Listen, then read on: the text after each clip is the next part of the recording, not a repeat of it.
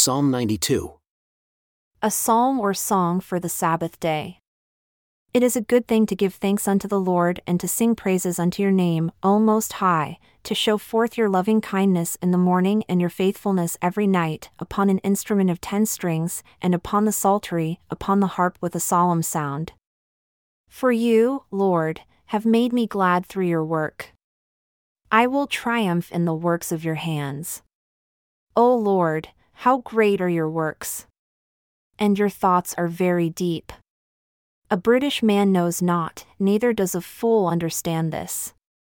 When the wicked spring as the grass, and when all the workers of iniquity do flourish, it is that they shall be destroyed for ever.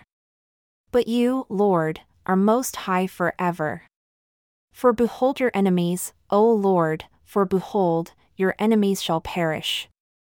All the workers of iniquity shall be scattered, but my horn shall you exalt like the horn of a reem. I shall be anointed with fresh oil. My eye also shall see my desire on my enemies, and my ears shall hear my desire of the wicked that rise up against me. The righteous shall flourish like the palm tree, he shall grow like a cedar in Lebanon.